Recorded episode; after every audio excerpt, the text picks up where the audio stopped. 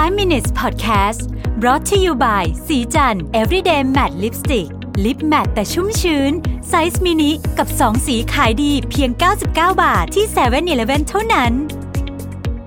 สวัสดีครับ นี่คือ 5 minutes podcast ไอเดียดีๆ ใน 5 นาที คุณอยู่กับรวิศ หาญอุตสาหะนะครับ วันนี้ผมเอาหนังสือเล่มหนึ่งนะฮะจาก Ryan Holiday นะครับ The Obstacle is the Way ซึ่งวีเลิร์นแปลชื่อว่าขยับแค่หนึ่งองศาปัญหาก็หายไปครึ่งหนึ่งนะครับผมว่าบทหนึ่งที่ผมชอบมาก กาไว้เลยตอนอ่านนะฮะอยากจะมาเล่าทุกคนฟังนะครับบทนี้ชื่อว่าใช้อุปสรรคโค่นอุปสรรคนะครับเริ่มต้นบทมาเลยก็น่าสนใจบอกว่าจริงๆ แล้วท่านมหาธรรมคานทีเนี่ยไม่ใช่คนที่ต่อสู้จนทำให้อินเดียได้รับเอกราชนะแต่ว่าฝ่ายจักรวรรดิอังกฤษต่างหากที่ต่อสู้กับคนอินเดียจนทำให้ตัวเองพ่ายแพ้อย่างราบคาบนะฮะแล้วเขาก็เล่าอย่างนี้บอกว่าเรื่องมันมีที่มาอย่างนี้ฮะการประท้วงด้วยสันติวิธีของท่านคานทีเนี่ยสะท้อนให้เห็นว่าการลงมือทำเนี่ยมีหลายรูปแบบ ไม่ใช่แค่การก้าวไปข้างหน้า หรือต่อสู้ทางอ้อมเท่านั้น แต่ยังมีการเลือกการประท้วงด้วยสันติวิธีด้วยนะครับหลายครั้งการเอาชนะอุปสรรคไม่ได้เกิดขึ้นจากการตอบโต้ แต่เกิดจากการถอย และปล่อยให้คู่ต่อสู้จู่โจมคุณ คุณสามารถใช้การจู่โจมนั้นให้เป็นประโยชน์ได้ ด้วยการปล่อยให้มันย้อนกลับไปทำร้ายตัวคู่ต่อสู้เองนะฮะโดยคุณไม่ต้องลงมือทำอะไรเลยนะครับท่านคานทีหวังจะสร้างความเปลี่ยนแปลงนะครับ โดยเปิดเผยจุดอ่อนนะฮะของศัตรูเอ่อเปิดเผยจุดอ่อนออกมาให้ศัตรูเห็นอย่างชัดเจนนะครับ เขากล่าวกับกองกำลังทหารที่เข้มแข็งที่สุดในโลกว่า เราจะเดินขบวนไปยังมหาสมุทรเพื่อเก็บเกลือมาบริโภคเอง ถึงแม้จะขัดต่อกฎหมายของท่าน และยังกล่าวด้วยอีกว่า พวกท่านจะจัดการเช่นไรในเมื่อสิ่งที่เราทำไม่ได้ผิดแปลกตรงไหน ท่านคันทีรู้ดีว่าคำกล่าวนี้จะทำให้รัฐบาลอังกฤษ ตกอยู่ในสภาวะกลืนไม่เข้าคายไม่ออกนะฮะเพราะพวกเขาต้องเลือกระหว่างการบังคับใช้กฎหมายภาษีเกลือที่ไม่เป็นธรรมหรือยอมให้ชาวอินเดียฝ่าฝืนกฎหมาย กลยุทธ์นี้ของท่านคานทีทำให้อำนาจที่ยิ่งใหญ่ของรัฐบาลอังกฤษ กลายเป็นสิ่งไร้ประโยชน์ ผลประโยชน์ที่เคยได้จากภาษีเกลือกับกลายเป็นแค่เครื่องมือนะครับให้ท่านคานทีได้ใช้ต่อรองกับรัฐบาลอังกฤษนะครับมาร์ตินลูเทอร์คิงจูเนียร์ก็เป็นอีกบุคคลหนึ่งที่ยึดแนวทางของท่านคานทีเป็นแบบอย่างนะฮะเขาประกาศต่อผู้ร่วมอุดมการณ์ว่าพวกเขาจะใช้จิตใจที่ดีงามต่อสู้กับความรุนแรง โดยใช้วิธีการที่ตรงข้ามกับอีกฝ่ายเลยนะฮะอย่างเช่น ยามใดที่ความรุนแรงเกิดขึ้น พวกเขาจะต่อต้านด้วยสันติวิธี ยามใดที่ความเกลียดชังเกิดขึ้น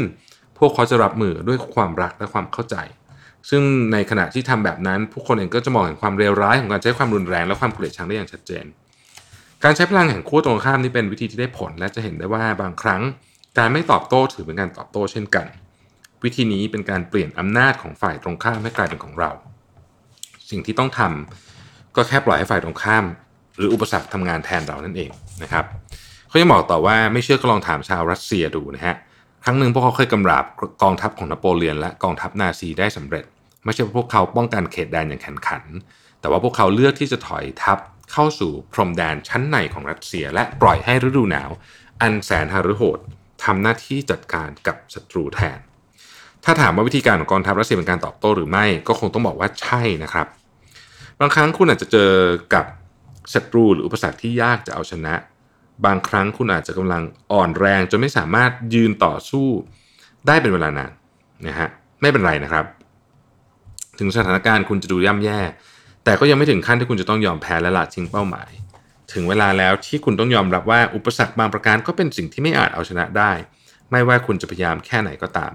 แต่แทนที่จะหาทางเอาชนะมัน คุณควรคิดวิธีใช้พลังอำนาจของมัน เพื่อช่วยเหลือให้คุณบรรลุเป้าหมายต่างหากนะฮะ มีเรื่องเล่าอันโด่งดังของพระเจ้าอเล็กซานเดอร์มหาราชที่สะท้อนให้เห็นถึงแนวคิดนี้นะครับ เรื่องเล่าดังกล่าวก็ทำให้เห็นแววว่าเด็กหนุ่มผู้ทะเยอทะยานคนนี้อาจจะครองโลกได้สักวันหนึ่ง เรื่องก็คือว่าเมื่อครั้งยังหนุ่ม อเล็กซานเดอร์สามารถปราบพยศและฝึกม้าบูเซฟลัสซึ่งแม้แต่พระบิดาอย่างพระเจ้าฟิลิปที่สองแห่งแคว้นมาซิโดเนียก็ยังไม่สามารถปราบได้ ในขณะที่คนอื่นๆต่าง พยายามปราบม้าพยศตัวนี้ ด้วยมือเปล่าแส้และเชือกก็ถูก สะบัดลงมาหมดนะครับอเล็กซานเดอร์กลับปีนขึ้นหลังม้าอย่างอ่อนโยน และนั่งอยู่บนนั้นจนกระทั่งม้าสงบลงเพราะความเหนื่อยนะครับ ม้าบูเซฟลัสหมดแรง เพราะพละกำลังของตัวมันเอง มันไม่มีทางเลือกอื่น นอกจากยอมจำนนต่ออเล็กซานเดอร์ และตลอดระยะเวลา 20 ปีให้หลังอเล็กซานเดอร์ก็ออกรบกับเจ้าม้าผู้จงรักภักดี ตัวนี้เสมอมานะครับ สิ่งที่น่าสนใจเกี่ยวกับเรื่องนี้ก็คือว่าบางทีเนี่ยเราตอบโต้ สิ่งที่เข้ามาในชีวิตเราต่างๆนะครับ ด้วยความด้วยด้วยด้วยแรงเหมือนกันอะคือแรงมาเราก็ตอบโต้กลับครับ แต่บางทีเนี่ยมันเป็นวิธีที่อาจจะไม่มีทางสำเร็จเลยก็ได้เนาะวิธีของบุคคลในประวัติศาสตร์เหล่านี้เนี่ยนะครับทำให้เราทำให้สอนเราว่า เราสามารถเอาสิ่งที่เป็นอุปสรรค หรือสิ่งที่ขวางทางเราเนี่ยนะฮะมาทำงานให้เราได้ ถ้าเกิดว่าเราเข้าใจนะครับ คิดถึงมานะฮะ มาบุเซฟลัสนี่ยิ่งพยศเท่าไหร่นะฮะตัวเองยิ่งหมดแรงเร็วขึ้นเท่านั้นนะฮะซึ่งผมคิดว่าเหตุการณ์นี้มันเอามาสอนกับหลายเรื่องในชีวิตเรา หรือแม้แต่สถานการณ์หลายอย่างที่เราเจออยู่ในตอนนี้ได้นะครับ ขอบคุณที่ติดตาม 5 minutes นะครับ สวัสดีครับ 5 minutes podcast presented by สีจัน everyday matte lipstick lip matte size mini